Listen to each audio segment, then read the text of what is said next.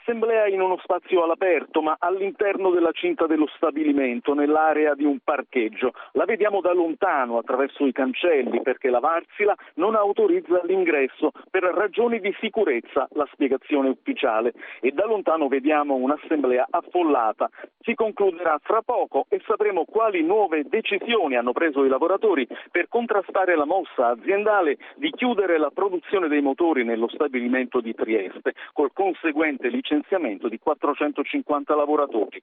Da giorni si parla di una forte iniziativa sul territorio che coinvolga lavoratori e cittadinanza e questo potrebbe essere il tema centrale dell'Assemblea anche a seguito dell'infruttuoso incontro svoltosi a Roma attorno al tavolo di crisi aperto al Ministero per lo Sviluppo Economico, tavolo al quale Varsila ha mandato un team di avvocati.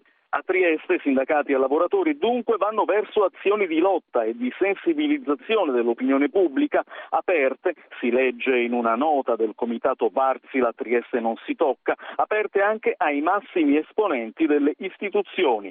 Sandorli Godolina, Antonio Cagliazza, TGR Friuli Venezia Giulia.